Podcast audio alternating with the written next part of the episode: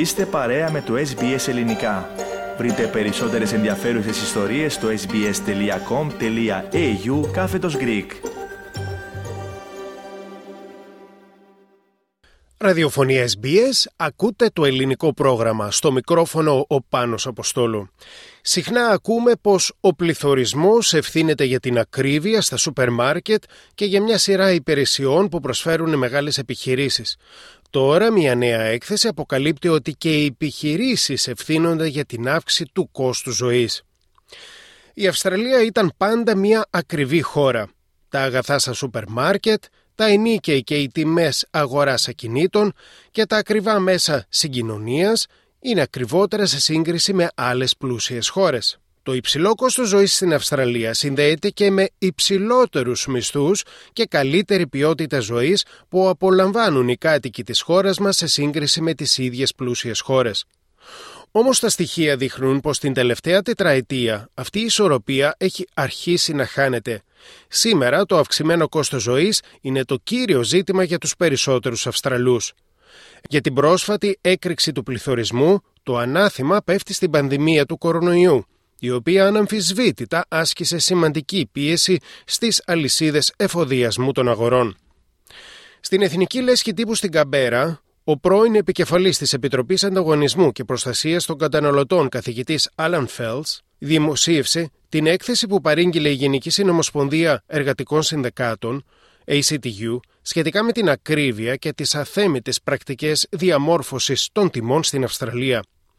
Στην έκθεση εξετάστηκε ο τρόπος καθορισμού των τιμών και τα περιθώρια κέρδους των επιχειρήσεων σε σχέση με το ύψος του πληθωρισμού. Ο καθηγητής Φέλς δήλωσε πως οι επιχειρήσεις έχουν συμβάλει στον υψηλό πληθωρισμό. The actual setting of prices by business has added quite a lot to inflation and that's often disregarded. Other things are blamed, monetary policy, war, etc. Business prices contribute a lot to inflation. Ο καθηγητής λέει πως συχνά αναφέρονται άλλες αιτίες για την αύξηση του πληθωρισμού όπως το βασικό επιτόκιο της αποθεματικής τράπεζας και ο πόλεμος ειδικά στην Ουκρανία, ενώ συχνά δεν αναφέρεται τίποτα για τις τιμές που επιβάλλουν οι επιχειρήσεις στα προϊόντα και τις υπηρεσίες τους και οι οποίες συμβάλλουν ιδιαίτερα στην ενίσχυση του πληθωρισμού. Αντίθετα, ο επικεφαλής του εμπορικού και βιομηχανικού επιμελητηρίου της Αυστραλίας, Άντριου Μακέλαρ, αρνείται ότι οι επιχειρήσεις εκμεταλλεύονται τους Αυστραλούς και τονίζει πως το κόστος της επιχειρηματικής δραστηριότητας έχει αυξηθεί και για τις μεγάλες και για τις μικρότερες επιχειρήσεις. Θεωρεί πως πρέπει να υπάρξουν θεμελιώδεις μεταρρυθμίσεις στην οικονομία εάν θέλουμε να διευκολύνουμε τη λειτουργία των επιχειρήσεων στο μέλλον και να μειωθούν οι επιπτώσεις του πληθωρισμού στην οικονομία. Ο κύριος Μακέλαρ δεν συμφωνεί με τα συμπεράσματα της έκθεσης του καθηγητή Φέλτς, η οποία επικρίνει τις επιχειρήσεις.